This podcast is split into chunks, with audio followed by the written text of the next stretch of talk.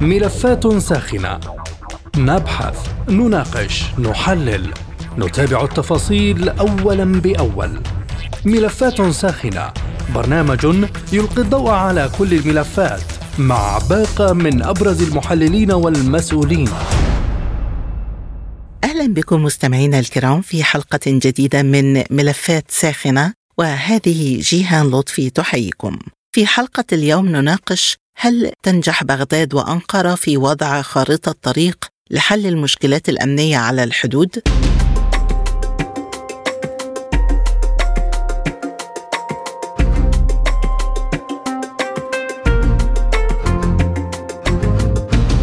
استقبل مستشار الأمن القومي العراقي قاسم الأعرج الاثنين نائب رئيس جهاز المخابرات التركي موتلوتوكا والوفد الأمني المرافق له.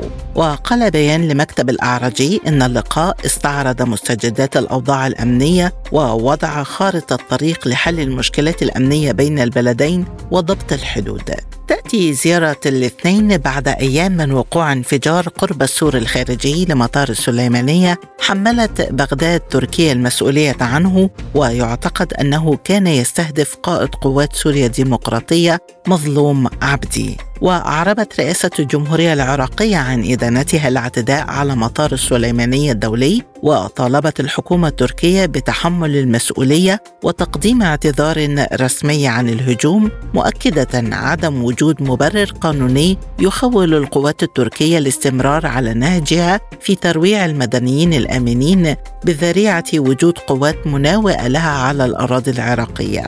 كانت وزارة الخارجية التركية أعلنت في بيان قبل أيام إغلاق الأجواء التركية أمام الرحلات الجوية من وإلى مطار السليمانية في إقليم كردستان شمال العراق. وعلقت أيضا الرحلات الجوية إلى المطار بزعم تغلغل مقاتلي حزب العمال الكردستاني في هذا المطار بحسب وسائل إعلام تركية. فما هي نتائج لقاء نائب رئيس المخابرات التركي مع مستشار الأمن القومي العراقي؟ وهل ستقدم تركيا اعتذارا عن حادث مطار السليمانية كما طلبت بغداد؟ لماذا تسببت تركيا في إحراج حكومة السوداني وإلى أي مدى يرتبط هذا التصعيد الأخير بالانتخابات التركية الوشيكة؟ هل تنجح بغداد وأنقرة في وضع خارطة طريق لحل المشكلات الأمنية على الحدود؟ حول هذه المحاور وغيرها تدور نقاشاتنا في حلقة اليوم من ملفات ساخنة.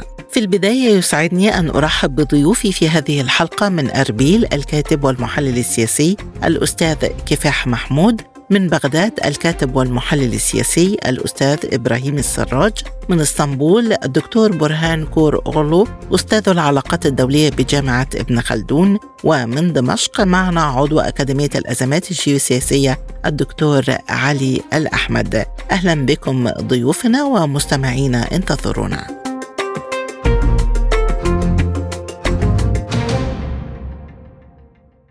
البداية من أربيل ومعنا عبر الهاتف الكاتب والمحلل السياسي الأستاذ كفاح محمود. أهلا بك أستاذ كفاح عبر أثير سبوتنيك. وبداية كيف تقيم نتائج الاجتماعات الأمنية بين نائب رئيس المخابرات التركي ومستشار الأمن القومي العراقي؟ وهل توصل الطرفان إلى ملامح خارطة طريق أمنية بعد الأحداث الأخيرة؟ أهلا وسهلا يا مرحبا. يعني يدرك الجميع بأنه هناك مجموعة من الإشكاليات بين العراق ودول الجوار وبالذات مع الإيرانيين والأتراك بوجود معارضين لنظاميهما السياسي سواء في اليمن أو في تركيا.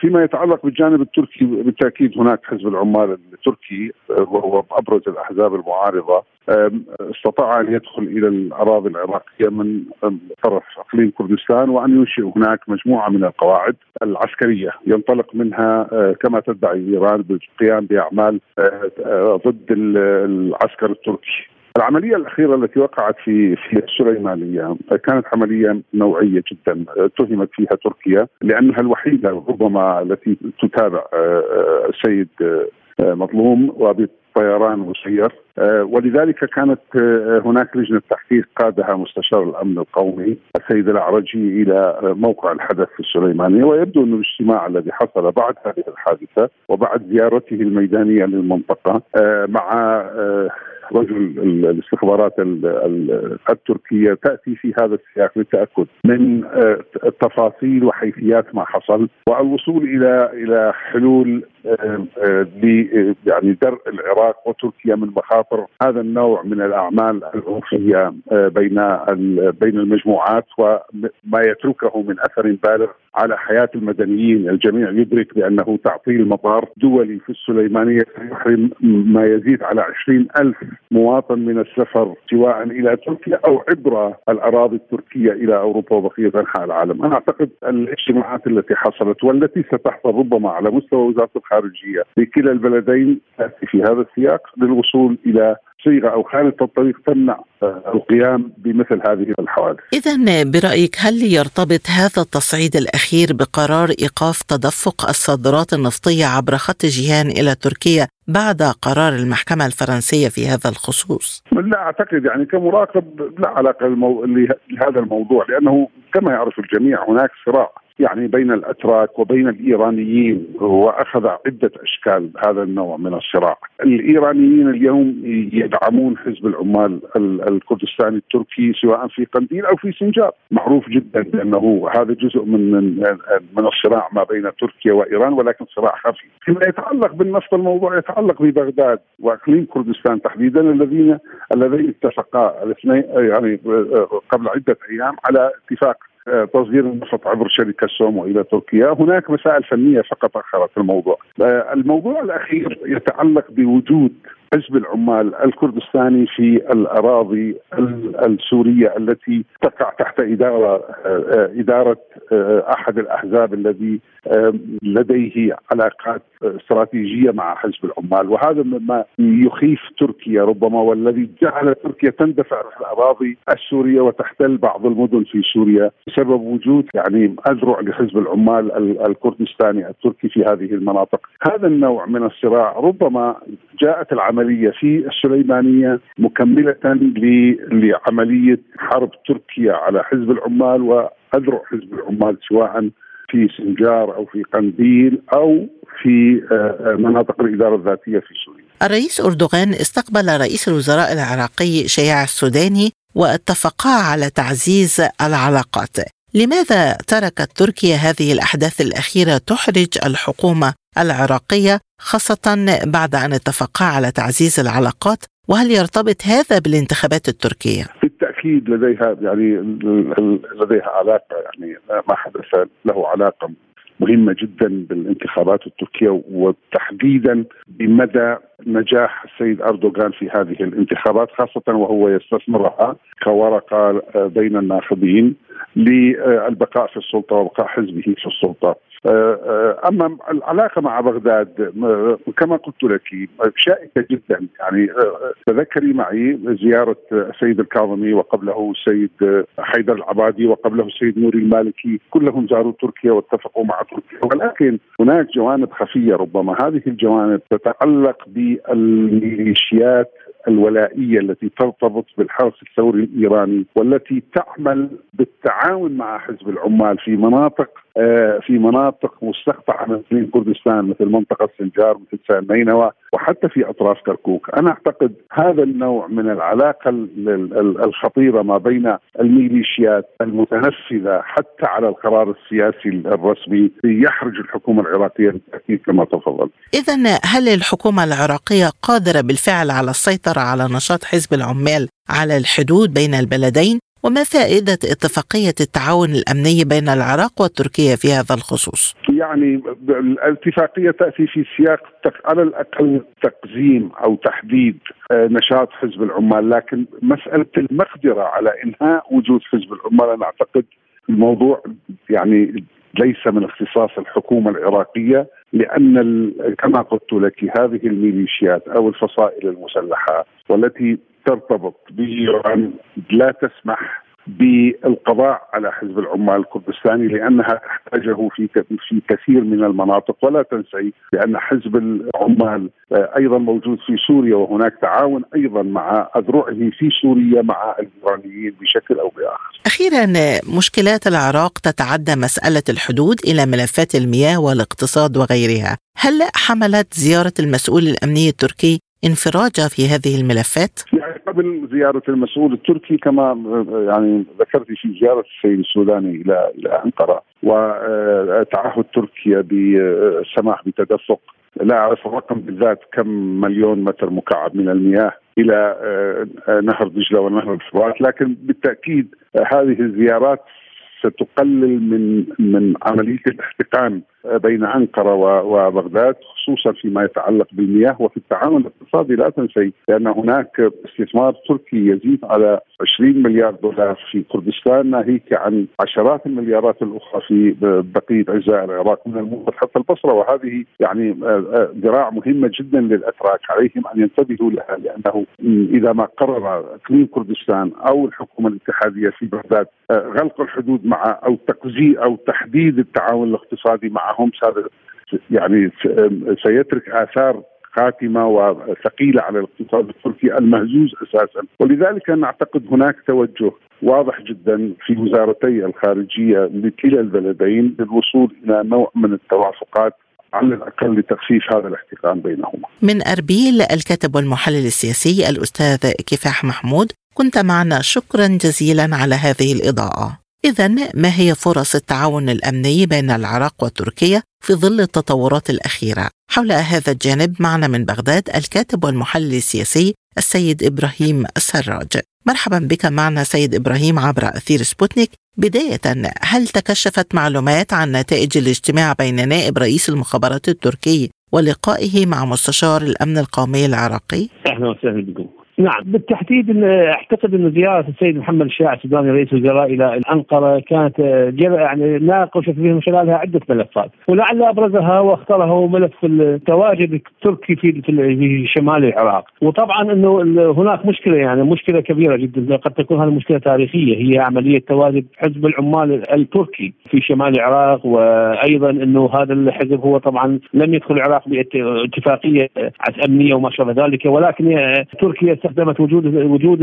هذا الحزب ومقراته ومعسكرات تدريبه في شمال العراق ذريعة للتواجد أكثر من 20 قاعدة، لذلك أنا أعتقد الزيارة اولا هي من من قد تكون هي أمني استخباراتية أمنية يعني ذات طابع أمني استخباراتي. وهو يخص قد تكون بداية لخطوة نحو توحيد الجهود فيما يخص الاتفاق على على اتفاقية أمنية بين العراق وتركيا حول الوجود التركي وجود حزب العمال البككة. داخل شمال العراق وقد يتبخر عنها اتفاقية توقع بين الطرفين اولا لإزاحة هذا هذا الكيان أيضا لمنع تواجده داخل الأراضي العراقية داخل شمال العراق صح أنه يتواجد في مناطق هي تابعة لإقليم كردستان ولكن الآن الحكومة المركزية بدأت آه، تغير آه، الكثير من القرارات لصالح الحكومة المركزية. اذا برأيك أي رسالة تلقاها العراق من الاعتداء على مطار السليمانية؟ يعني بالتحديد إنه يعني هناك أنا أعتقد هذه على خلفية تواجد احد قيادات قسد وقسد هي ميليشيا آه، كردية تمول وتدعم من الولايات المتحدة وهي تقف ولديها مشاكل مع يعني ما يسمى قوات سوريا الديمقراطية وهذه هي أيضا يبدو أن هناك مشاكل كبيرة بينها وبين الحكومة التركية، القصف هو بعد أن رصدت الأجهزة الاستخباراتية التركية وجود شخصية قياديه لهذه الميليشيا في في مطار سليمانية حسب الرواية التركية، واستهدف القصف لمطار السليمانيه، أنا أعتقد الحكومة هي آه، استنكرت هذا وبالتالي إنها طلبت الحديث مع حول أي قيادة أمنية استخباراتية تركية حول ذلك ومنع تكرار هذا الحوادث، هذا يخص سيادة العراق وتدخل كبير من قبل تركيا في سيادة العراق. أعتقد أن السيد محمد الشياح هو كان مصرا في زيارته الأخيرة على على حلحلة كل الملفات بين بغداد وأنقرة وخاصة فيما يخص التواجد التركي ومنع أو إعطاء ذريعة للتواجد التركي، وهو ما بدأ به السيد محمد الشاع السوداني إنه آه، تقليل أو على الأقل آه، تضييق على حزب العمال الكردي التركي البكك المعروف باسم هذا الرمز لذلك أعتقد أن هذه قد تكون من من هذه زيارة لبحث هذه الخلق الكبير الذي استهدف المطار السليمانيه. الاعتداء على المطار وسقوط مسيرة أيضا في دهوك في تقديرك هل هناك رغبة تركية في إحراج الحكومة العراقية؟ يعني اولا هو الموجود الإحراج يعني هذا التواجد التركي موجود يعني أكثر من 20 قاعدة تركية موجوده في شمال تركيا في شمال العراق. وهو لم لم يتم هذا عن اتفاق بين الحكومتين بل هو المحاولة لاحتلال هذه الأراضي. طبعا هناك بتواطؤ مع حكومة الاقليم الذي هي سمحت بوجود ومرور تلك القوات. أيضا حكومة الاقليم هي متورطة في ذلك من خلال السماح لجماعات حزب العمال بالتواجد ولديهم معسكرات تدريب وما شابه ذلك وقواعد. وهذا يشكل أيضا أنه بالدستور العراقي مادة كبيرة أنه لا يمكن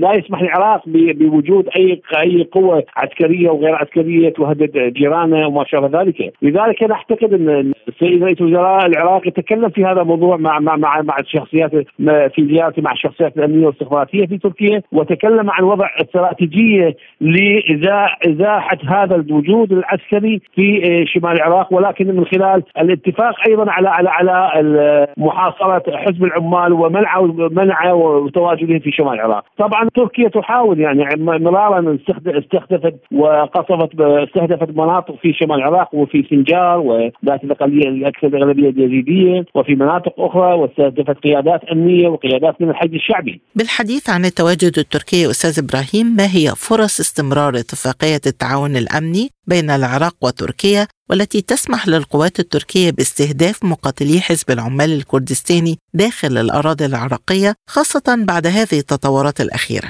يعني هذه الاتفاقية هي ليست يعني ليست تنص على تواجد دخولهم أو وجود قواعد عسكرية ومعسكرات تدريب بهذا الطريقة لا أبدا الاتفاقية كانت وقعت في الثمانينات وكان يسمح بدخول القوات التركية بمسافة 10 كيلو متر وتعود إلى إلى قواعدها في تركيا لا أن تبقى. التركيا استغلت في الأوضاع السياسية والامنيه العراق وتنصص من الاتفاقيه وبنت قواعد يصل عددها إلى أكثر من 20 قاعدة تركية في شمال العراق. وبالتالي هي تغلغلت إلى مسافة أكثر من 150 كيلو متر بينما الاتفاقية تنص على مسافة لا تقل عن 10 إلى 15 كيلو متر ويتم الانسحاب وبعلم الحكومة المركزية وبالتالي نعتقد إن تركيا لم تلتزم بالاتفاقية. الآن هناك فرصة يعني الأوضاع السياسية والأمنية في تركيا وال... وأيضا وجود حكومة السيد محمد شاع السوداني الذي هو عازم كل العزم وبدعم برلماني على حلحلة كل الملفات مع تركيا. ولكن ما هو تصور بغداد لمسألة ضبط الحدود مع تركيا؟ يعني أنا أعتقد هذه من أولويات الحكومة العراقية وفيما يخص ضبط الحدود وبالتالي إن الحكومة العراقية عازمة على على بناء نسميه حدود إلكترونية وقد تكون هناك استخدام الكاميرات والطائرات المسيرة لحماية الحدود مع كل الدول. وبالتالي نعتقد إنه هناك أيضا هناك مشكلة هي عملية تهريب الدولار من العراق يتم عبر الحدود وعبر المنافذ البرية وهذه هي مشكلة كبيرة، الحكومة الآن وضعت استراتيجية كبيرة في ذلك من خلال نشر أعداد كبيرة من القوات حرس الحدود ومن الحشد الشعبي في معظم المناطق مع الحدود المتأخية مع مع دول الجوار، وأنا أعتقد هذه الخطة تحتاج إلى وقت حتى قد تكون إلى ستة أشهر حتى يتم استكمال كل عملية البناء الاستراتيجي لحماية الحدود العراقية. من بغداد الكاتب والمحلل السياسي الأستاذ إبراهيم السراج كنت معنا شكرا جزيلا على هذه الإيضاحات. وحول موقف تركيا ينضم إلينا من إسطنبول الدكتور برهان كور أغلو أستاذ العلاقات الدولية بجامعة ابن خلدون. أهلا بك معنا دكتور برهان وبداية ما هو موقف الحكومة التركية من الهجوم على مطار السليمانية وهل ستقدم اعتذارا عنه لبغداد كما يطالب العراق؟ أهلا وسهلا مرحبا بكم. يعني اولا طبعا آه إلى الآن لم يعترف أو لم يقبل يعني تركيا انه هذا الهجوم ولكن طبعا هناك عمليات تركية مستمرة في العراق طالما هناك عناصر بي موجودة طبعا تركيا عندها حق شرعي أن آه، تضرب لأنه هذه العناصر لأن تواجه يعني تهدد الأمن القومي التركي مباشرة ويبدو هناك يعني عدم القدرة الكافية للسيطرة على هذه العناصر لذلك تركيا عندها طبعا استعداد وطبعا أعلن أصلا رئيس المخابرات التركية حكام فيدان أنها هذه العمليات ستستمر طالما هذا التسديد مستمر على تركيا. ما هي حدود الخلاف بين واشنطن وأنقرة في ملف قوات سوريا الديمقراطية؟ طبعا تركيا تعلن آه، منذ منذ أكثر من أربع سنوات آه، مرارا وتكرارا على أن هذه العناصر عناصر ارهابيه لا يمكن الدعم لأي عنصر إرهابي بذريعه بذريعة محاربة يعني منظمة إرهابية أخرى. فهذا الموقف التركي واضح جدا وتركيا طبعا أعلن للسلطات الأمريكية أنه لما صار هناك حاجة وفرصة تركيا دائما ستضرب هذه العناصر بغض النظر إن كان هذه العناصر تأخذ دعم من أمريكا أو لا. ولكن هذا طبعا أكيد بدورها دائما تشكل آه، نقطة خلاف بين تركيا وواشنطن. ولكن تركيا لن تغير موقفها لأنه هذه ال PYD و PKK أصلا تعلن انها جزء لا يتجزأ من PKK ولا ولكن مع الاسف الشديد أمريكا عندها حسابات لا نعرف يعني ما هي حسابات ولكن تقول أنها تدعم هذه العناصر لمحاربة داعش. بينما تركيا تعلن وقام أصلا بمحاربة داعش كدولة لوحدها وعندها استعداد لتحارب. ولا نرى أنه يعني خطر داعش مثل ما هي يعني كان قبل أربع سنوات أو خمس سنوات الآن. هذا الخطر خف ولكن خطر ال PYD زاد لأنه استمر الدعم الأمريكي للأسلحة والمعدات وال, وال يعني الدعم المالي استمر وأصبح هناك شبه جيش إرهابي وهذا طبعا تهدد أمن القومي التركي والسوري والعراقي على حدة. التحركات التركية العسكرية في شمال العراق تمثل مشكلة للحكومة العراقية والحوادث الأخيرة سببت احراجا للحكومة. كيف تتعاطى أنقرة مع هذه المشكلات خاصة أن الرئيس أردوغان اتفق مع رئيس الوزراء العراقي على تعزيز العلاقات بين البلدين.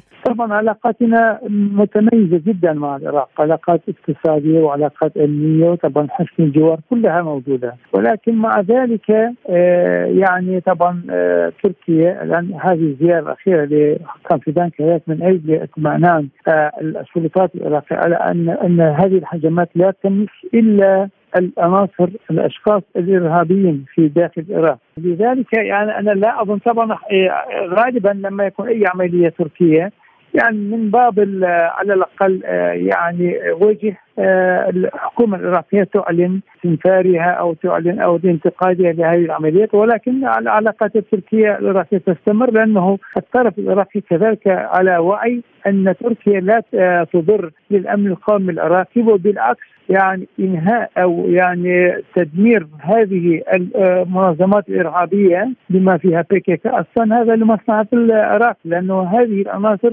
تهدد الاستقرار العراقي خاصة في الفترة الأخيرة راينا أن هذه العناصر بدأت تحمل تصل إليها بعض المعدات الثقيلة مروحيات يعني آخر مروحيات اللي سقطت كانت يعني تستعمل من قبل ال PYD في المنطقة. لذلك أعتقد هذه هذا الموقف أنا لا أرى أنها موقف حقيقي من العراق لأنه العراقيين يعرفون أن تركيا لا تعادي العراق ولكن فقط تريد أن تحمي الأمن القومي لذلك تقوم بهذه العمليات. خلال زيارة رئيس المخابرات التركي ولقائه مع مستشار الأمن القومي العراقي، هل توافق البلدان على وضع خارطة طريق لحل المشكلات الأمنية على الحدود؟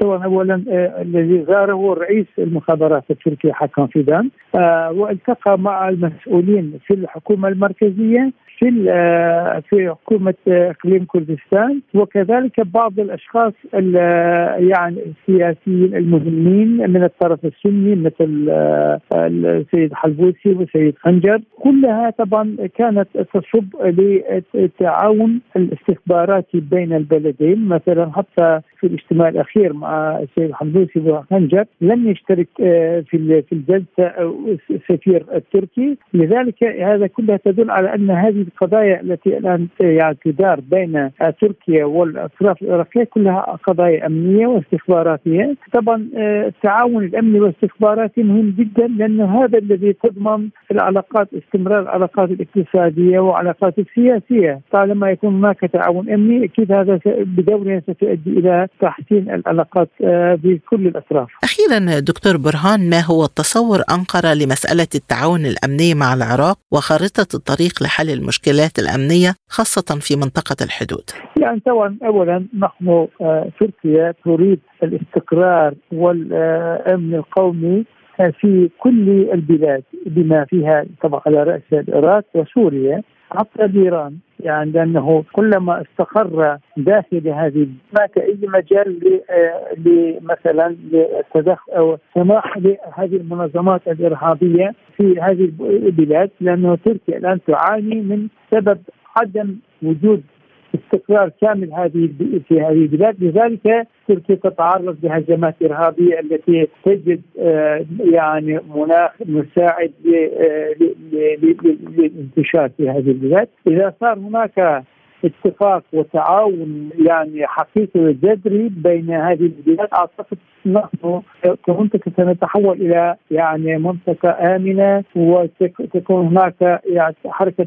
تجارة وحركة سياحة بشكل جيد وأكيد ستؤدي بدورها إلى انتعاش الاقتصاد والاستقرار والأمن في المنطقة. من إسطنبول أستاذ العلاقات الدولية بجامعة ابن خلدون الدكتور برهان كور أغلو كنت معنا شكرا جزيلا لك. وحول إمكانية التوافق بين تركيا والعراق على الملفات الأمنية معنا من دمشق الدكتور علي الأحمد عضو أكاديمية الأزمات الجيوسياسية. أهلا بك معنا دكتور أحمد ضيفا عزيزا عبر أثير سبوتنيك. وسؤال حلقة اليوم هل ينجح العراق وتركيا في وضع خارطة طريق لحل المشكلات الأمنية على الحدود؟ وما هو تصور كل من الطرفين لهذه الخارطة؟